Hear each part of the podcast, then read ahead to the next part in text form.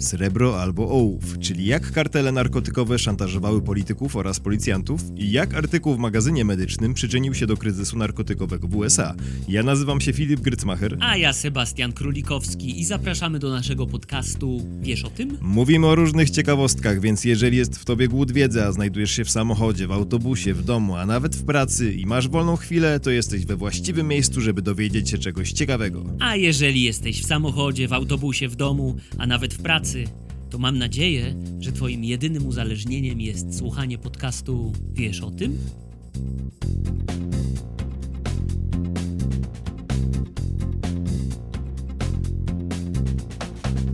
Dzień dobry, dzień dobry, dzień dobry. A co ty taki mało energetyczny jesteś? Ja jestem bardzo energetyczny. No ja też, bo No. piję kawę Ja też piję kawę. kolumbijską. Kolumbijską. I dzisiaj ta Kolumbia nam się pojawi wielokrotnie w dzisiejszym odcinku, ale nie Pojawi- tylko. Pojawi się bardzo mocno, tak.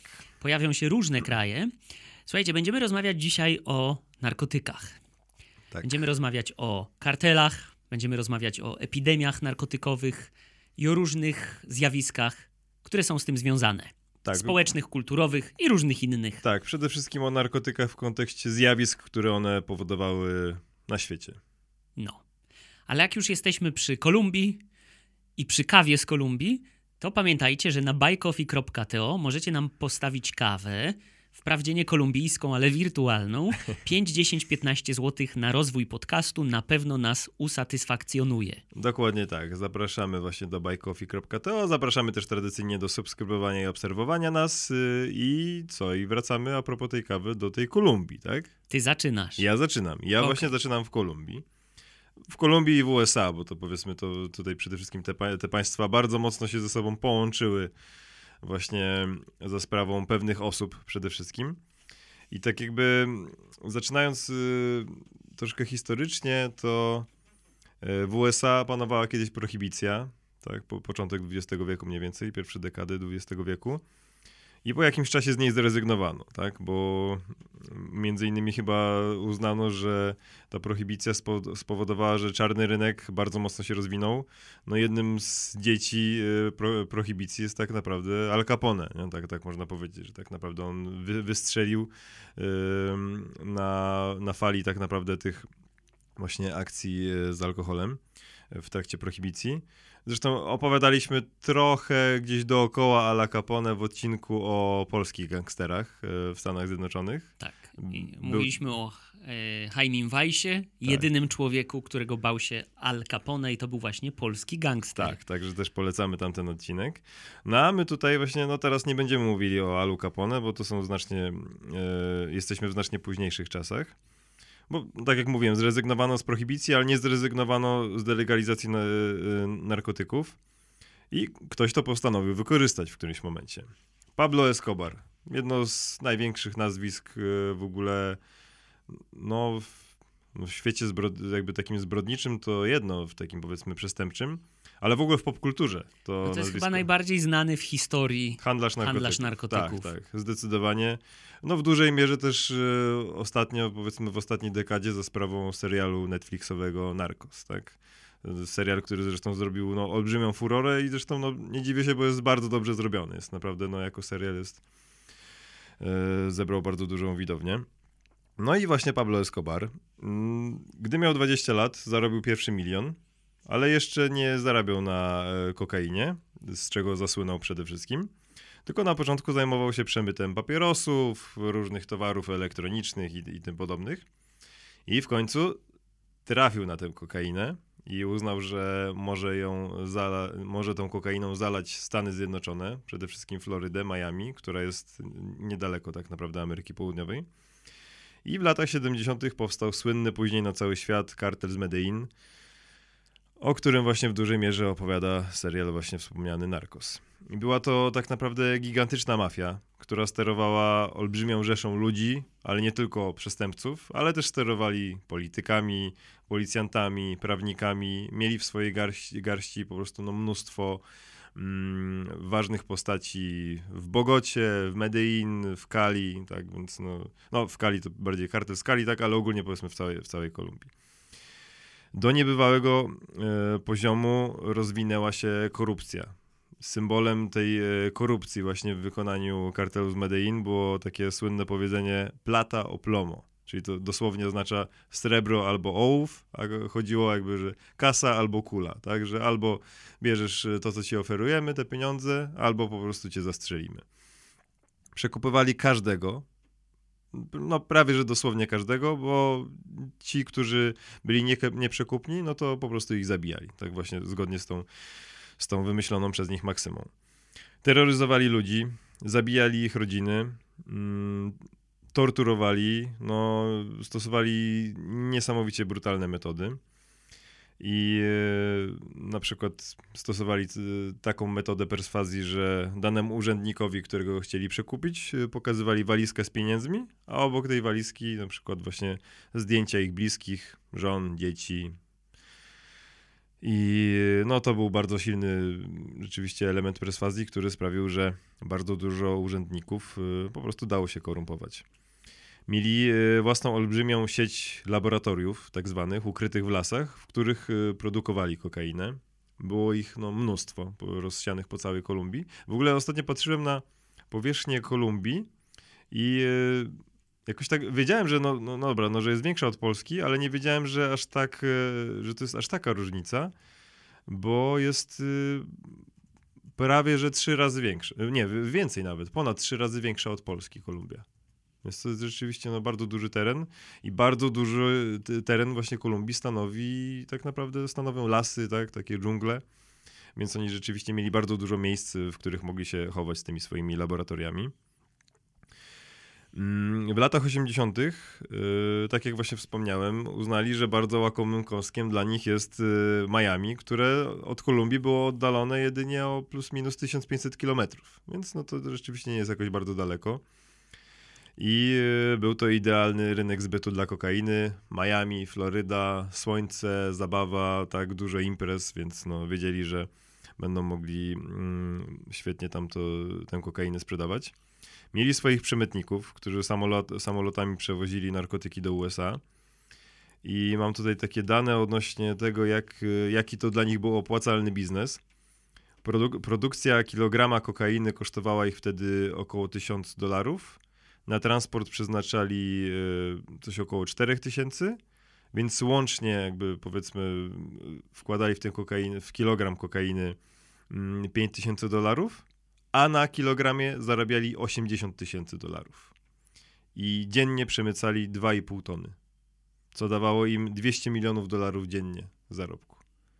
Także no, kosmiczne pieniądze. Jak ktoś chce nam tyle wpłacić na kawkę, to oczywiście akceptujemy. Ale pieniądze muszą być z legalnych źródeł. Tak, czyste muszą być. Dokładnie tak. Stworzył e, Pablo Escobar całą armię swoich oddanych ludzi, którzy walczyli dla niego i załatwiali wszystko, czego chciał. Byli to tak zwani sicarios. Traktował ich jak członków rodziny, dawał pieniądze, jadł wspólnie z nimi, tak, u siebie w domu przy e, jednym stole. No i z faktu, że zarabiał kosmiczne pieniądze i wywodził się z takich, powiedzmy, niższych sfer, no to budziły się w nim też takie, powiedzmy, mm, odruchy, nazwijmy to filantropijne, czy taka chęć. Y, no właśnie nie wiem, czy to była po prostu chęć pomocy rzeczywiście ludziom, których znał powiedzmy od dziecka i znał i powiedzmy warunki, w których żyją, czy po prostu chciał y, kupować sobie poparcie ludzi, tak? Bo właśnie przeznaczał bardzo dużo pieniędzy na na przykład e, na, na, na, różne cele społeczne, na przykład budowało osiedla, szkoły i to do, do, tego stopnia, że okrzyknięto go nawet Robin Hoodem, tak? I podobno nawet do dzisiaj jeszcze w niektórych miejscach w Kolumbii ludzie wspominają go z sentymentem i właśnie z takim sentymentem tego obrazu tego Robin Hooda. On sam posiadał posiadłość oddaloną 150 km od Medellin. E, nazwa, nazwano ją Hacienda Napoles która miała 20 y, km kwadratowych i były tam różnego rodzaju budynki, lotnisko, arena do walk byków, a także takie no, dosyć niemałe zoo, w którym trzymał zwierzęta ściągane z całego świata. Ostatnio zresztą nawet y, rozmawialiśmy o tym, podsyłałem ci y, taki artykuł o tym, jaki jest problem w ogóle z tymi zwierzętami, które zostały wypuszczone z tego zoo po tym, jak... Głównie e, chyba tak, z tak. hipopotamami. Tak, tak, że tam w ogóle jakaś ilość hipopotamów to się tak po prostu rozmnożyła chyba tak, tak że... że one sobie że, tam hasają. Tak, że Kolumbijczycy przestali mieć nad nimi kontrolę, a hipopotamy są strasznie nie, y, niebezpiecznymi zwierzętami w ogóle, tak? To nie jest tak, że jak znamy z jakichś jakichś bajek czy skądś tam, o fajny hipcio, tylko to są po prostu zwierzęta, które zabijają też ludzi, tak? Mm, I jeszcze taka właśnie ciekawostka, też można kojarzyć e, czy z serialu Narcos, czy gdzieś tam z różnych jakichś filmów, e, że na wjeździe do tej posiadłości nad bramą e, był taki samolot. I to tak wyglądało zawsze dziwnie, a kiedyś się zastanawiałem, dlaczego tam jest jakiś taki mały samolocik nad tą bramą, a to jest replika samolotu, który, którym przewieźli pierwszy ładunek kokainy do USA. Model jakby dokładnie i tak dalej. No i Pablo Escobar w latach 80. odpowiadał za 80% kokainy sprzedawanej na całym świecie. No, czyli tak naprawdę no, rządził... Prawie monopolista. No tak, no tak naprawdę rządził całkowicie tym rynkiem, no nie tylko właśnie gdzieś na, w Kolumbii czy na Florydzie, tylko po prostu na całym świecie. I wtedy też znalazł się y, na siódmym miejscu magazynu Forbes na liście najbogatszych ludzi na świecie. Y, względem, zgodnie z tym, co Forbes y, ustalił, a i w ogóle co ustalili pewnie tam jacyś dziennikarze amerykańscy, a patrząc na to, ile tych pieniędzy było w rzeczywistości, no to gdzieś kiedyś słyszałem, że podaje się, że mógł być nawet trzeci, naj, trzecim najbogatszym człowiekiem na świecie, a kto wie, czy w ogóle nie najbogatszym. Tak naprawdę trudno, trudno to e, wszystko przewidzieć. Oni mieli tyle pieniędzy, że nie mieli co z nimi robić, więc na przykład je e, zakopywali gdzieś w lesie, na polach i tych pieniędzy podobno do dzisiaj jeszcze czasami ludzie gdzieś zdarza się, że trafią, że gdzieś wykopią jakiś dół i tam są schowane pieniądze. A tych pieniędzy to było tak schowane nie, że po prostu gdzieś tam, nie wiem, po kilka tysięcy dolarów, tylko miliony dolarów w jednym takim powiedzmy kontenerze gdzieś zakopanym. Więc no... Tych Chyba już mamy plany na wakacje. I co ciekawe, też e, to, co jest nietypowe jak na takie historie różnych e, takich wielkich e, przestępców, zbrodniarzy, w 1983 roku dostał się do parlamentu kolumbijskiego. Rzeczywiście w wyborach powszechnych został wybrany. No jednak nie zagrzał tam długo miejsca, bo ci, którzy mieli odwagę, walczyli z nim, bo tak jak mówiłem, nie wszyscy byli przekupni. I takim właśnie nieprzekupnym był minister sprawiedliwości Rodrigo Lara, który doprowadził do tego, że Escobar wyleciał z kongresu kolumbijskiego.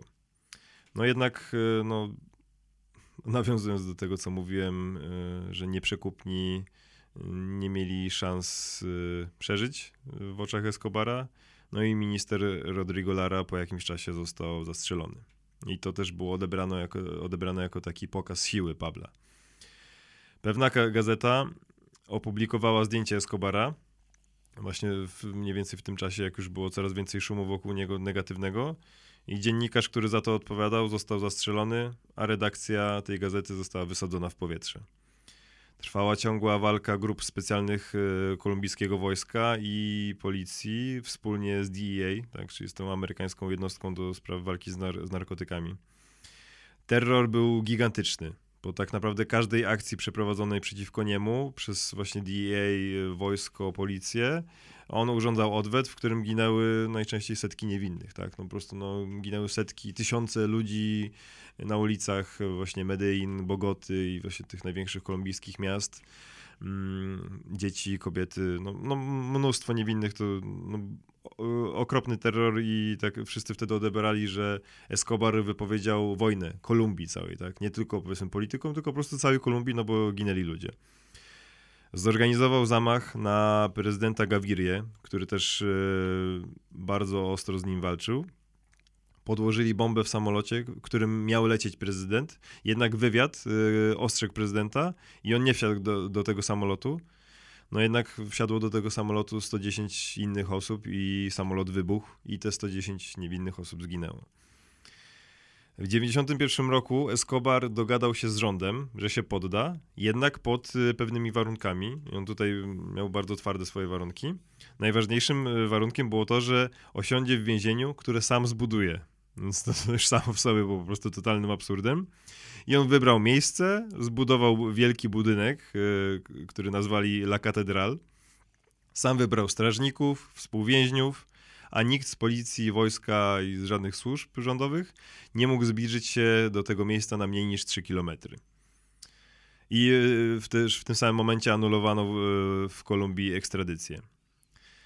On w tym La Catedral miał tak naprawdę wszystko, co chciał. Salę dyskotekową, przyjeżdżały do nich prostytutki, mieli dostawy ciężarówkami wszystkiego i on cały czas z tego, z tej fortecy, jak też nazywali ją właśnie walczący z nim, sterował cały czas tym przemysłem narkotykowym. Mimo, że teoretycznie był w więzieniu, to cały czas handlował narkotykami na całym świecie i się wszystko trzymało bardzo dobrze. A czy tam w ogóle nie było jeszcze jakiegoś tunelu czy coś, że on mógł wychodzić z tego? Nie, nie wiem.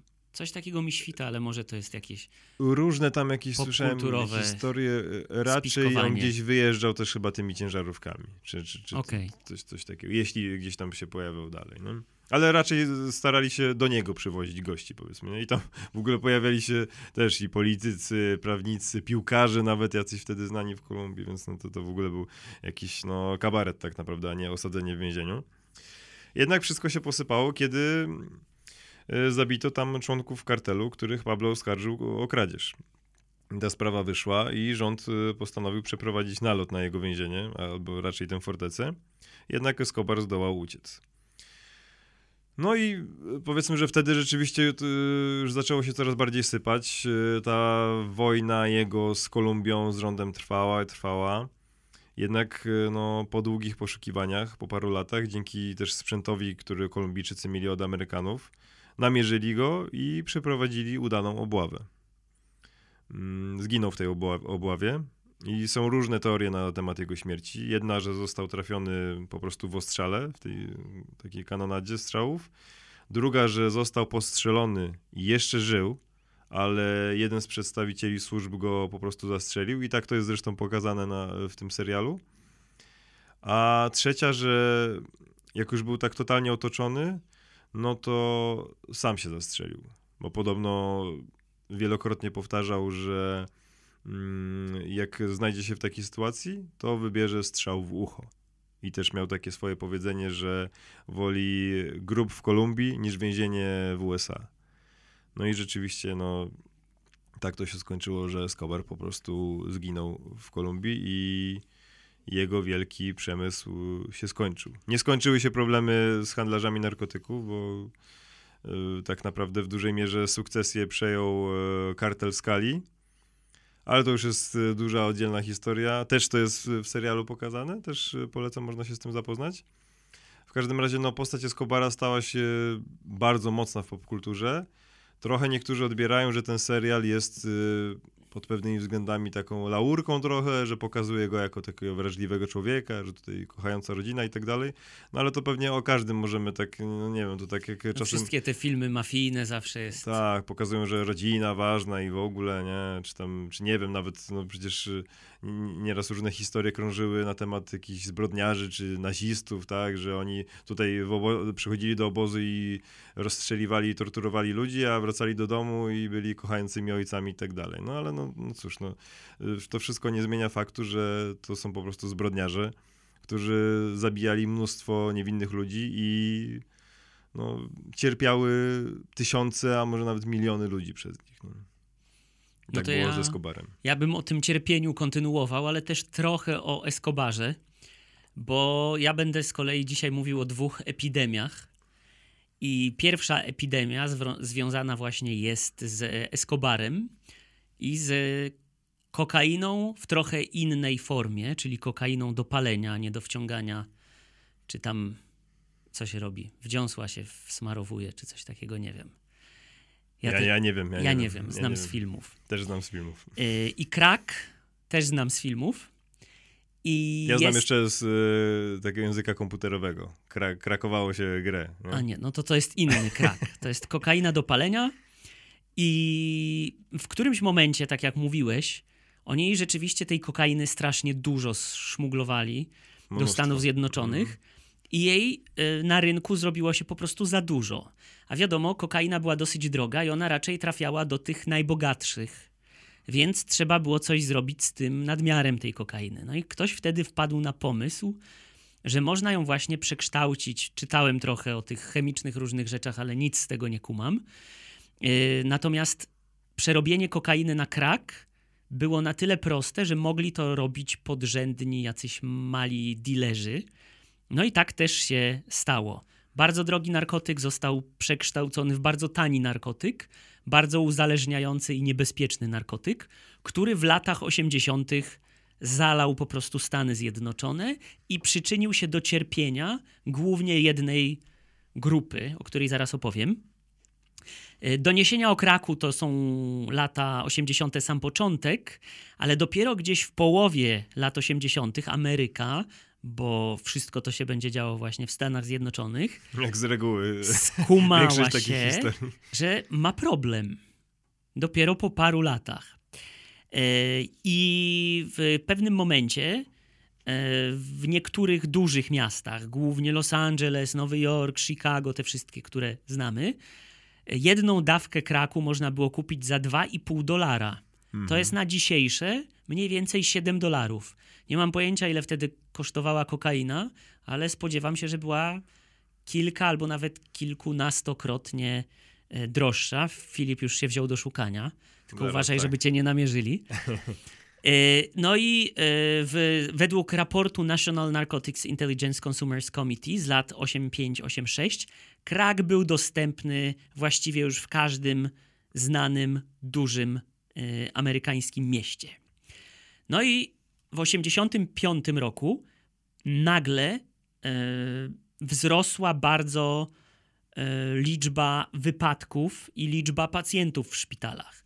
W 1985 wzrosła o 12%, czyli tam z 23,5 tysiąca do 26 w 86 roku, który jest niezwykle ważnym rokiem, bo ja się wtedy urodziłem, wzrosła już o 110%, czyli z 26 e, tysięcy pacjentów do 55, a potem już do 94 tysięcy pacjentów.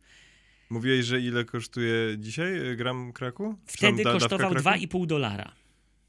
A teraz 7 mówiłeś, tak? Teraz 7. Ja tu mam, że cena grama kokainy w Stanach wynosi 150 dolarów. No. No więc to jest dosyć duża przebitka. I, ile by tam wtedy nie kosztował, no to skoro dzisiaj tutaj to kosztuje 7, a to 150, no to znaczy, że to jest bardzo duża różnica. No i właśnie, kto te kto ten krak palił. Jeśli tu jest gram, a tam jest y, podana, że dawka, tak? Więc to może być inna, Jedną inna dawkę, gramatura, no, ale, ale, no, więcej, ale no i tak no, jest to duża różnica. Tak? Po ten krak sięgali ludzie biedni. I epidemia kraku zbiega się z kadencją Ronalda Reagana w Stanach Zjednoczonych, i on tam e, trochę, mm, że tak powiem, robi dużo reform związanych z przemysłem, i ten przemysł zostaje przeniesiony poza miasta. W związku z tym ludzie, którzy pracowali w tym przemyśle w miastach, zostają bez pracy. I tak się zdarzyło, że byli to w większości Afroamerykanie. No i tak, po pierwsze, zostaje bardzo duża grupa ludzi bez pracy i oni się mogą podzielić na dwie grupy. Tych, którzy tej pracy szukają i tych, którzy są załamani, że tej pracy nie mają. Ci pierwsi zaczynają zajmować się handlem, krakiem, ci drudzy załamani sięgają po krak jako taką ucieczkę od tej beznadziei życia. No i y, szacuje się, że w tamtym czasie, mówimy o latach y, 80., Dealer kraku zarabiał średnio 2000 dolarów miesięcznie, czyli parę razy więcej pewnie teraz, co jak na totalną biedę, no to jest no to majątek. Było bardzo dużo. No. No, tak. no i w związku z tym rośnie przestępczość, bo po pierwsze będą się panowie głównie strzelać o to, do kogo należy terytorium, po drugie ci, którzy są na głodzie, będą szukać pieniędzy, żeby ten krak zdobyć. E, I mm, w tamtym momencie drastycznie wzrasta przestępczość. Liczba przyjęć do więzień za przestępstwa narkotykowe dramatycznie rośnie. Tak samo jak wskaźnik morderstw, nieumyślne spowodowanie śmierci i yy, rabunki, napad z użyciem broni, przemocy itd. Tak w latach 84-89 Wskaźnik zabójstw Afroamerykanów w wieku 14-17 wzrasta dwukrotnie i tak samo z mężczyznami w wieku 18-24.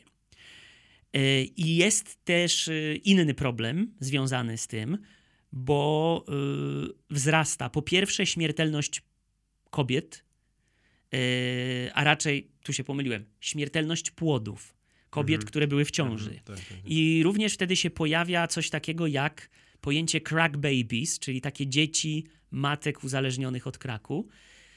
E, czytałem trochę o tym i podobno te dzieci, że tak się wyrażę, rodziły się z różnymi upośledzeniami fizycznymi, psychicznymi, ale z drugiej strony potem jak zrobili badania, to nie do końca tak było, natomiast pojawia się nawet taki termin. A te dzieci, które się rodzą, rodzą się z niską masą e, mięśniową, tak, są jakieś wychudzone i tak dalej. I Ameryka zauważyła, że ma wielki problem. W związku z tym Ronald Reagan, już wcześniej przeze mnie wspomniany, zaczyna wojnę z narkotykami, która się ym, w tym przypadku będzie objawiała właśnie jakimiś funduszami antynarkotykowymi, programami więziennymi, co jest nie bez znaczenia dla dalszej tej historii. No i różnymi innymi rzeczami na temat wiecie, kampanii, niebrania narkotyków i tak dalej. Ale zostaje wprowadzone również coś, co jest dla mnie trochę szokujące, a mianowicie taka kara, taki stosunek 100 do 1 pomiędzy sproszkowaną kokainą dla bogaczy, jednak wciąż, i krakiem dla biedoty. Na czym to polegało? Jeżeli cię złapali i miałeś 5 gram kraku, to szedłeś na 5 lat do więzienia. Mhm, Jeżeli miałeś 500 gram kokainy, szedłeś na 5 lat do więzienia. mhm. Więc Okej. tak naprawdę godziło to w tych, którzy brali krak, a byli to głównie Afroamerykanie. Więc tam potem wielokrotnie z perspektywy historycznej było to nazywane rasizmem po prostu. I wielokrotnie potem Afroamerykanie się wypowiadali, że to cała ta polityka Reagana bardzo godziła w nich jako w mniejszość. I głównie chodziło o to, żeby, znaczy tak myśleli, że głównie chodziło Reaganowi o to, żeby ich pozamykać w więzieniach. No i faktycznie statystyki pokazują, że e, to zadziałało po myśli Reagana. E, w tym momencie populacja więźniów podwoiła się właśnie ze względu na aresztowania handlarzy narkotyków i ich klientów. Do 1989 roku jeden na czterech Afroamerykanów w wieku od 20 do 29 lat był w więzieniu albo na zwolnieniu warunkowym.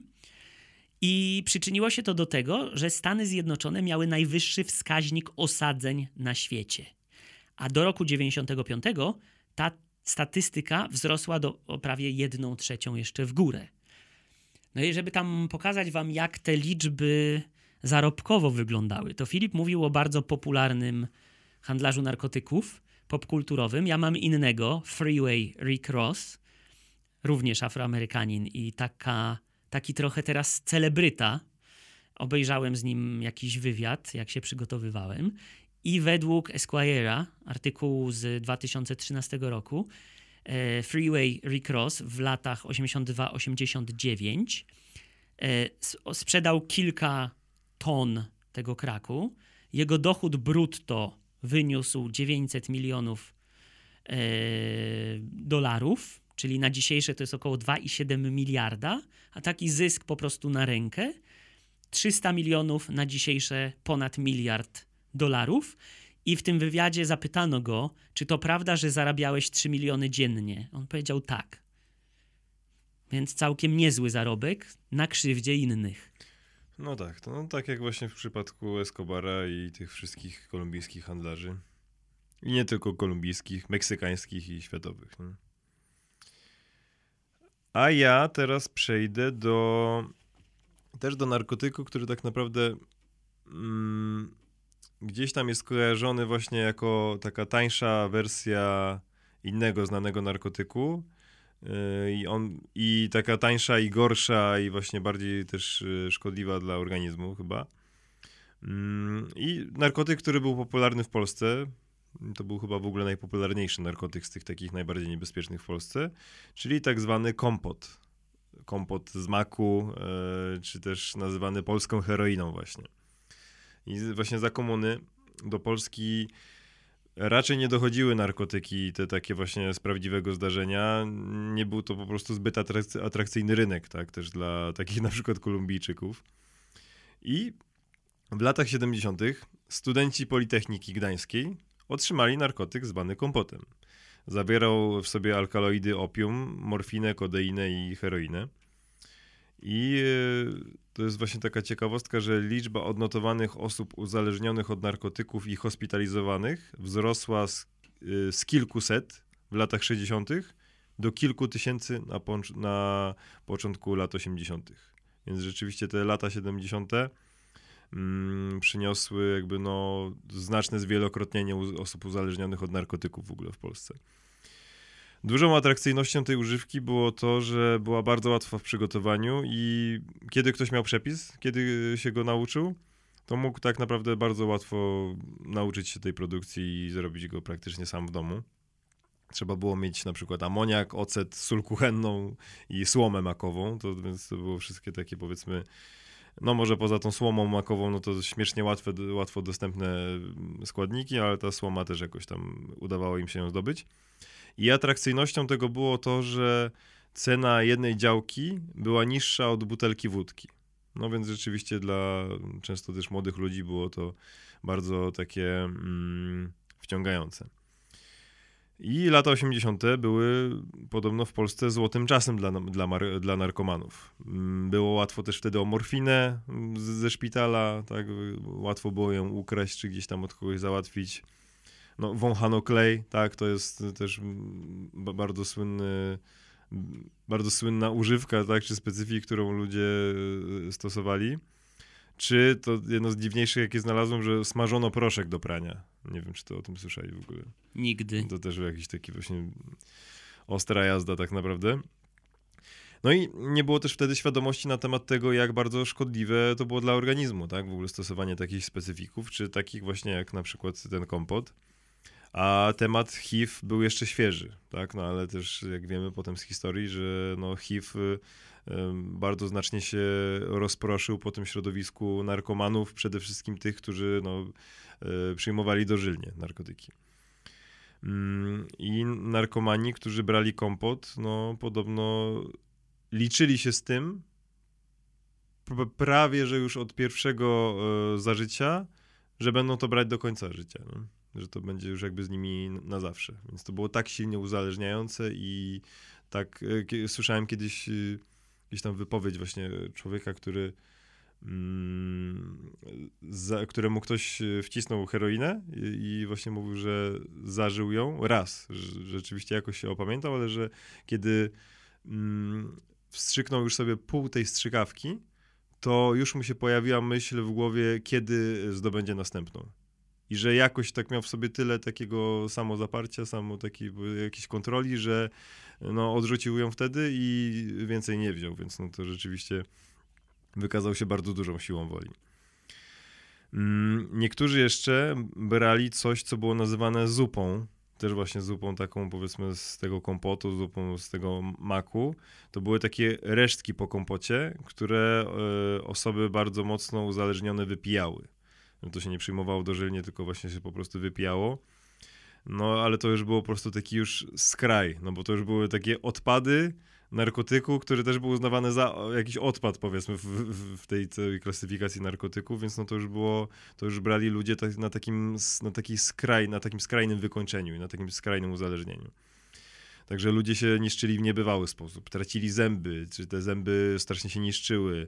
E, ży, żyły mieli tak pokłute, że trudno im było wbijać kolejne igły, tak? Więc no, to był no, no opłakany tak naprawdę obrazek e, tych ludzi. I problem też był taki wtedy, że problem, problem narkomanii był przez bardzo długi czas e, całkowicie bagatelizowany przez władzę ludową tak, w PRL-u. I Zagierka, czyli w czasach propagandy sukcesu, nie można było mówić o, takich, o tak dużych problemach, że no jak, przecież u nas jest wszystko pięknie, wspaniale, rosną budynki, tak, mamy tutaj różne zachodnie produkty, więc y, kto tu mówi o jakichś problemach że z, jakimi, z jakimiś narkomanami, czy z jakimiś narkotykami. I to podobno y, na jednym ze spotkań PZPR-u Gierek oznajmił, że problem narkomanii został już całkowicie wyeliminowany i że my nie mamy w ogóle żadnego problemu z tym. No więc właśnie tak jakby ta propaganda nawet y, przed innymi towarzyszami w cudzysłowie była tak y, ostro przez niego nakręcana. Na całe szczęście jednak, na przełomie lat 70. i 80., pojawił się człowiek, który zapragnął pomóc tym ludziom zniewolonym przez te najsilniejsze nałogi. Marek Kotański. No też człowiek legenda już tak naprawdę dzisiaj. No, tak, zdecydowanie. Markot, tak? To się nazywało. I Monar. Monar, y, przede wszystkim Monar, tak. On właśnie za, założył Monar, czyli te ośrodki, które pomagały osobom uzależnionym. I to, co mówisz, to był też ośrodek, który pomagał y, wyjść z bezdomności. Tak, chyba Markot właśnie, tak? To się nazywało. Y, właśnie patrzę. I... E... tak. Tak, tak, tak, tak, tak. Mhm. Także no, no był to człowiek, który rzeczywiście wreszcie podjął jakąś walkę z tym, żeby wyciągać tych ludzi z tego, z tego zniewolenia, z, z którym tak naprawdę no może ktoś się łatwo powiedzieć, nie wiem, powiedzmy z dystansu, że no jak ktoś jest uzależniony, no to niech po prostu przestanie brać i niech powalczy i tyle, no ale to właśnie nie jest takie łatwe, jak się okazuje.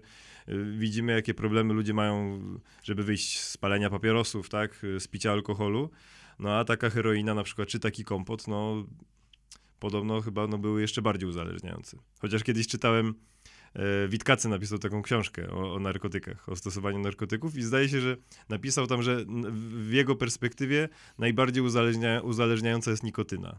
I że to jest w ogóle najgorsze z tych wszystkich rzeczy, z którymi miał styczność, a miał styczność z różnymi naprawdę hardkorowymi rzeczami. No w każdym razie Monar właśnie, założony przez Marka Kotarskiego, y, Kotańskiego, Marka Kotarskiego, Marek Kotarski jest reżyserem, to nie, nie, to, to nie, to nie on jest od Monaru, Marek Kotański. Mm, I te ośrodki właśnie, które założył, pomagały wielu osobom. Y, Monar działał w dużej mierze tak naprawdę dzięki wolontariuszom, bo podobno otrzymywali oni, jeśli w ogóle otrzymywali jakieś y, wynagrodzenie, to było bardzo symboliczne. I no jeszcze powiem tak, też tak na koniec, że chyba najsłynniejszym uzależnionym i zniszczonym finalnie właśnie przez ten y, kompot był Rysiek Riedel, tak? no, legenda e, polskiego bluesa, legenda muzyki, wybitny wokalista dżemu. Niszczył się przez długie lata, był na odwykach, jednak no, nie mógł wytrzymać na nich na tyle, żeby wyjść, wyjść z tego nałogu. No i w końcu ten nałóg, nałóg doprowadził go do śmierci. I jeszcze taką ciekawostkę znalazłem też, że podobno do dzisiaj kompot jest najpopularniejszym y, narkotykiem na Białorusi. No. Czyli no właśnie, to, bo w Polsce tak naprawdę od lat 90., kiedy już się pojawiły te, te narkotyki typu heroina, kokaina i tak dalej, y, łatwiejszy dostęp do nich, no to już tego typu narkotyki zostały wyparte, no bo rzeczywiście ich y, szkodliwość, tak jak pewnie w przypadku kraku, który był, był tym gorszym i tańszym, no jednak już gdzieś tam zostało to zepchnięte. Ta szkodliwość była jeszcze większa. I właśnie odnośnie tej Białorusi znalazłem dane, że 10 lat temu, plus minus, połowa osób uzależnionych od narkotyków, która właśnie była objęta nadzorem, takim kontrolą państwową, była właśnie uzależniona od kompotu. Więc no, to nie jest tak, że ten problem został całkowicie wyeliminowany na świecie, bo jeszcze no, są miejsca, w których ludzie tym specyfikiem niszczą sobie życie dalej. No dobra, to ja trochę kontynuuję temat takiego typu narkotyków. Będę mówił o kryzysie, który się nazywa opioid epidemic albo opioid crisis w Stanach Zjednoczonych, ponownie, mhm. czyli kryzys e, związany z opioidami.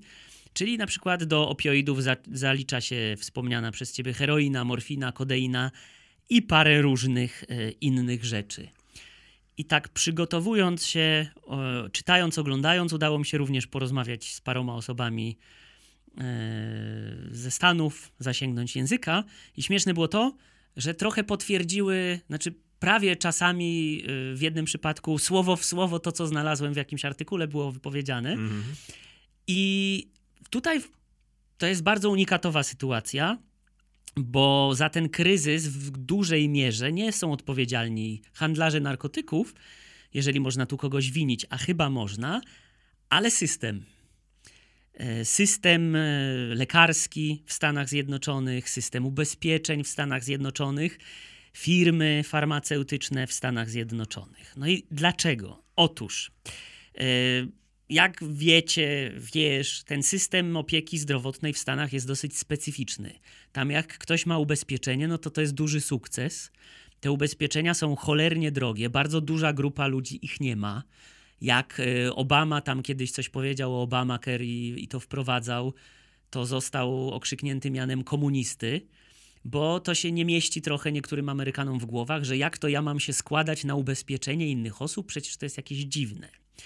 No i w związku z tym e, Ameryka jest takim krajem, w którym, e, i tu jest cytat Judith Feinberg, i właściwie słowo w słowo powiedział jeden z moich znajomych, większość ubezpieczycieli, zwłaszcza ze względu na ludzi biednych, nie zapłaci za nic poza pigułką.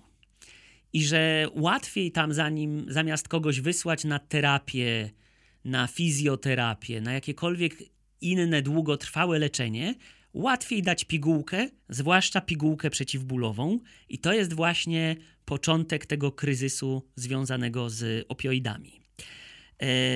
I tutaj mam taką wzmiankę. W latach 90., w połowie mniej więcej, na rynku pojawia się taki lek, który się nazywa Oxycontin. To jest właśnie lek przeciwbólowy na bazie opioidów. I ten lek zostaje wprowadzony na rynek właśnie w latach 90. jako bezpieczna, skuteczna i najważniejsze, nieuzależniająca forma leczenia bólu. I w 2007 roku był taki pozew przeciwko firmie, która produkowała ten lek.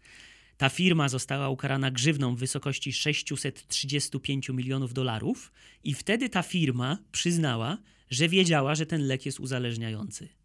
Mimo to lek został wprowadzony na rynek i szacuje się, że według e, Journal of Neuroscience, to jest 2012 e, rok, w tamtym roku wypisano 259 milionów recept na opioidy, a w Stanach Zjednoczonych mieszka 330 milionów osób.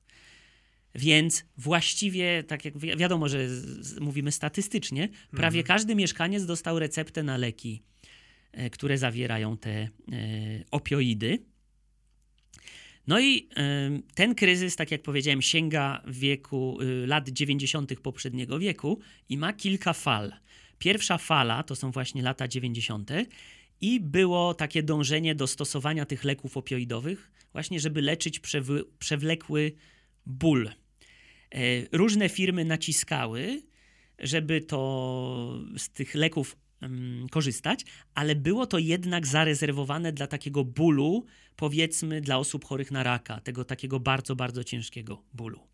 I tu jest rzecz, którą nie do końca kumam, ale w 1980 roku w New England Journal of Medicine pojawił się list do redakcji.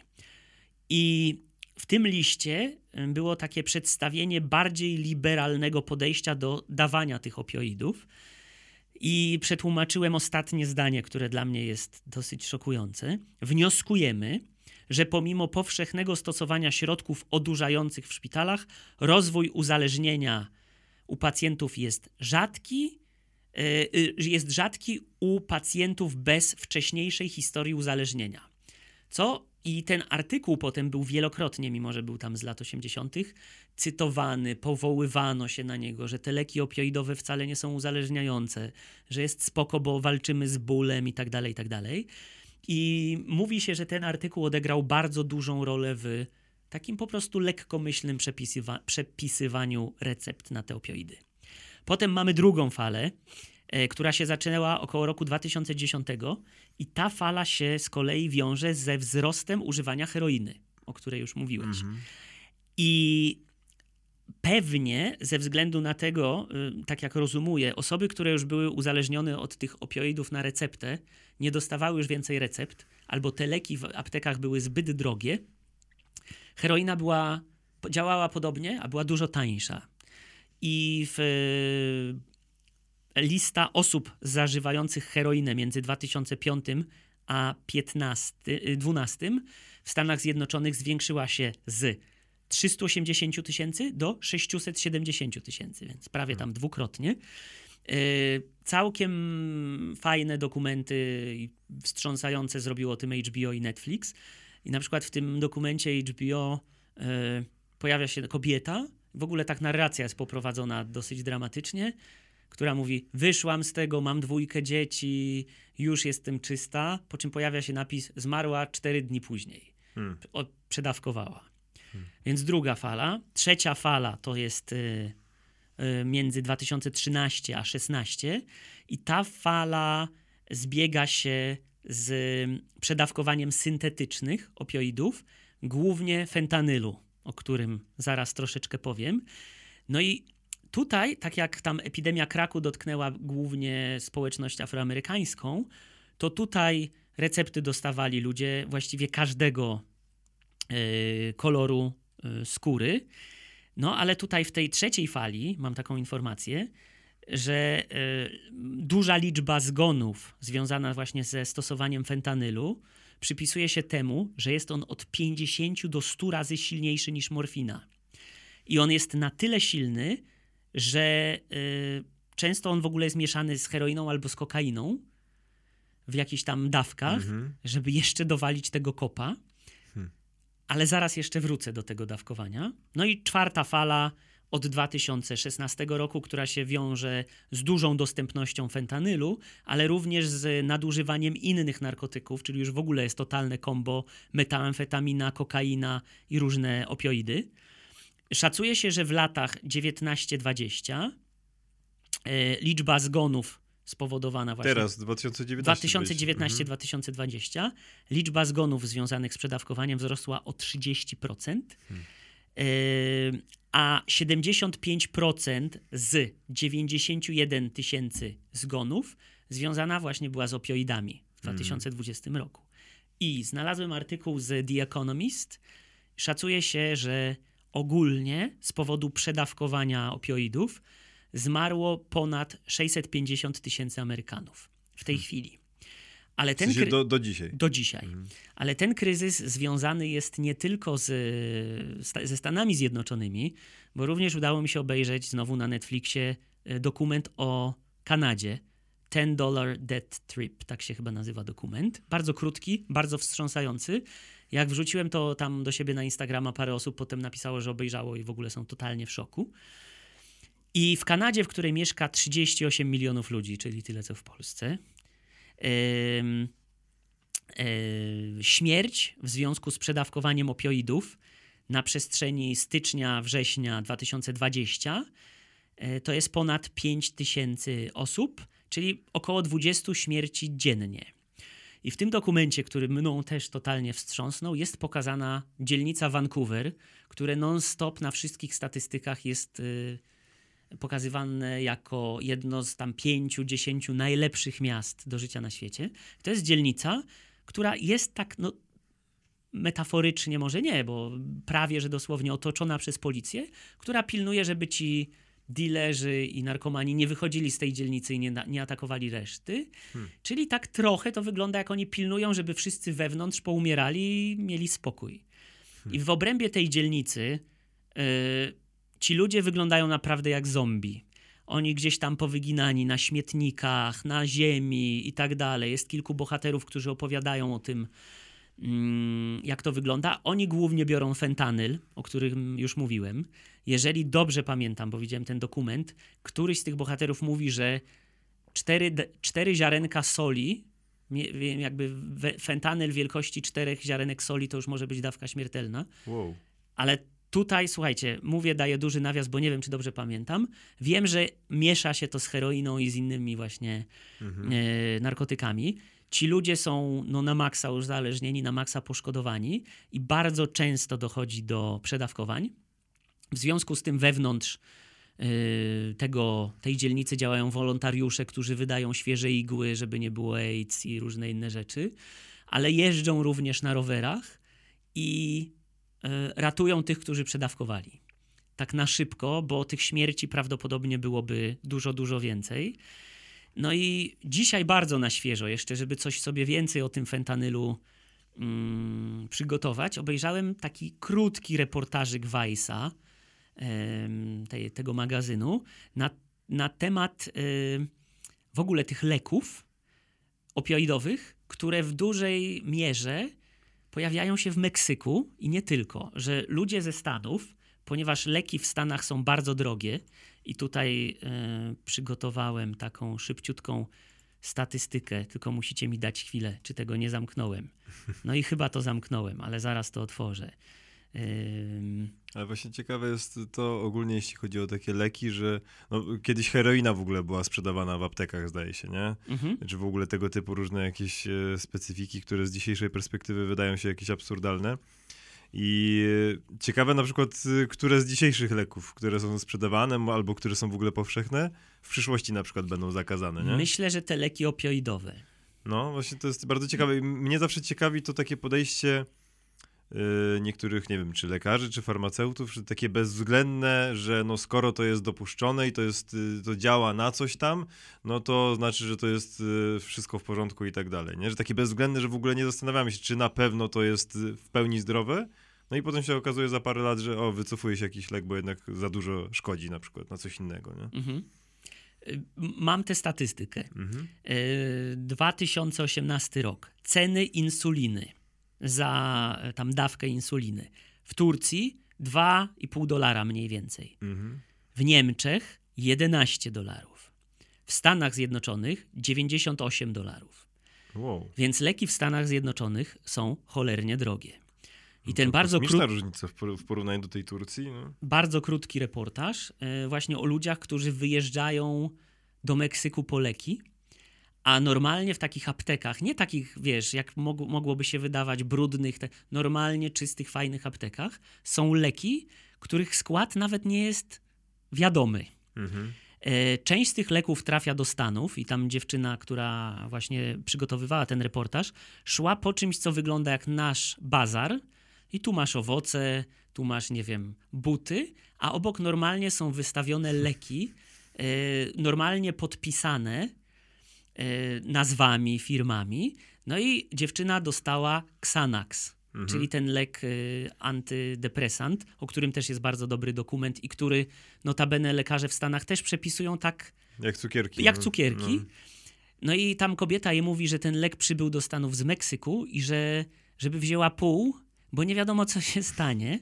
I ona bierze tę jedną pigułkę do e, laboratorium i badają, że tam, no nie wiem, ona jest 10 razy jedna silniejsza niż powinna być, mniej więcej, Mhm. no kilkukrotnie. Ten pan, który to bada się dziwi. No i te leki normalnie trafiają z Meksyku do Stanów Zjednoczonych, w tym ten fentanyl, o którym się tyle mówi, ale wszyscy ci dilerzy narkotykowi w tym reportażu odmawiają powiedzenia, że handlują dla kartelu. Mhm. Jakby nikt mimo wypikselowania twarzy, zmienienia głosu, nikt się nie odważył powiedzieć. Mówią, my po prostu na tym zarabiamy.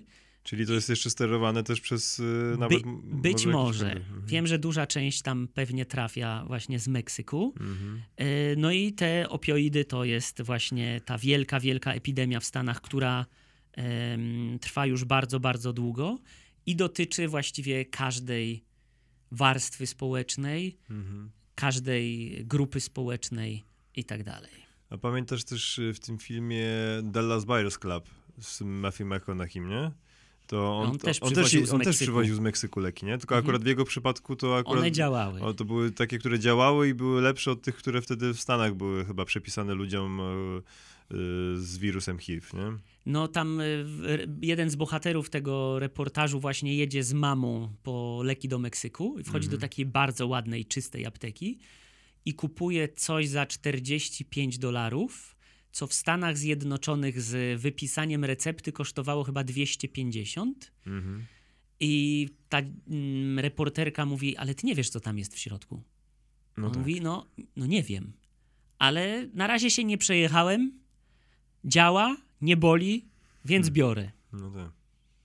I w jednym z wywiadów właśnie z, z jednym z narkomanów właśnie z Meksyku też miał jakąś pigułkę i też ją badają i w, to był fentanyl, on nawet nie wiedział, co on bierze.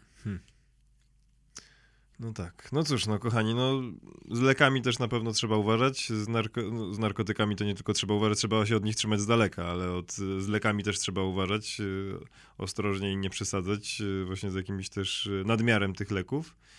Y, Z taką myślą um- moralizującą trochę na koniec ko kończymy. I no cóż, no dziękujemy wam bardzo za ten kolejny odcinek. I mimo, że kofeina też uzależnia, chyba, to przypominamy o możliwości wspierania nas na bajkofi.to łamane na wiesz o tym link w opisie odcinka. Dokładnie tak. I zachęcamy do subskrypcji, do obserwowania nas i do komentarzy. Może macie jakieś też ciekawe historie na temat y, epidemii takich właśnie narkotykowych, czy w ogóle jakieś y, z takich spraw związanych z przemysłem narkotykowym y, na całym świecie. Chętnie o tym poczytamy. I pamiętajcie, że wszystko, co piszecie w internecie, zostaje. tak, tak, tak, tak.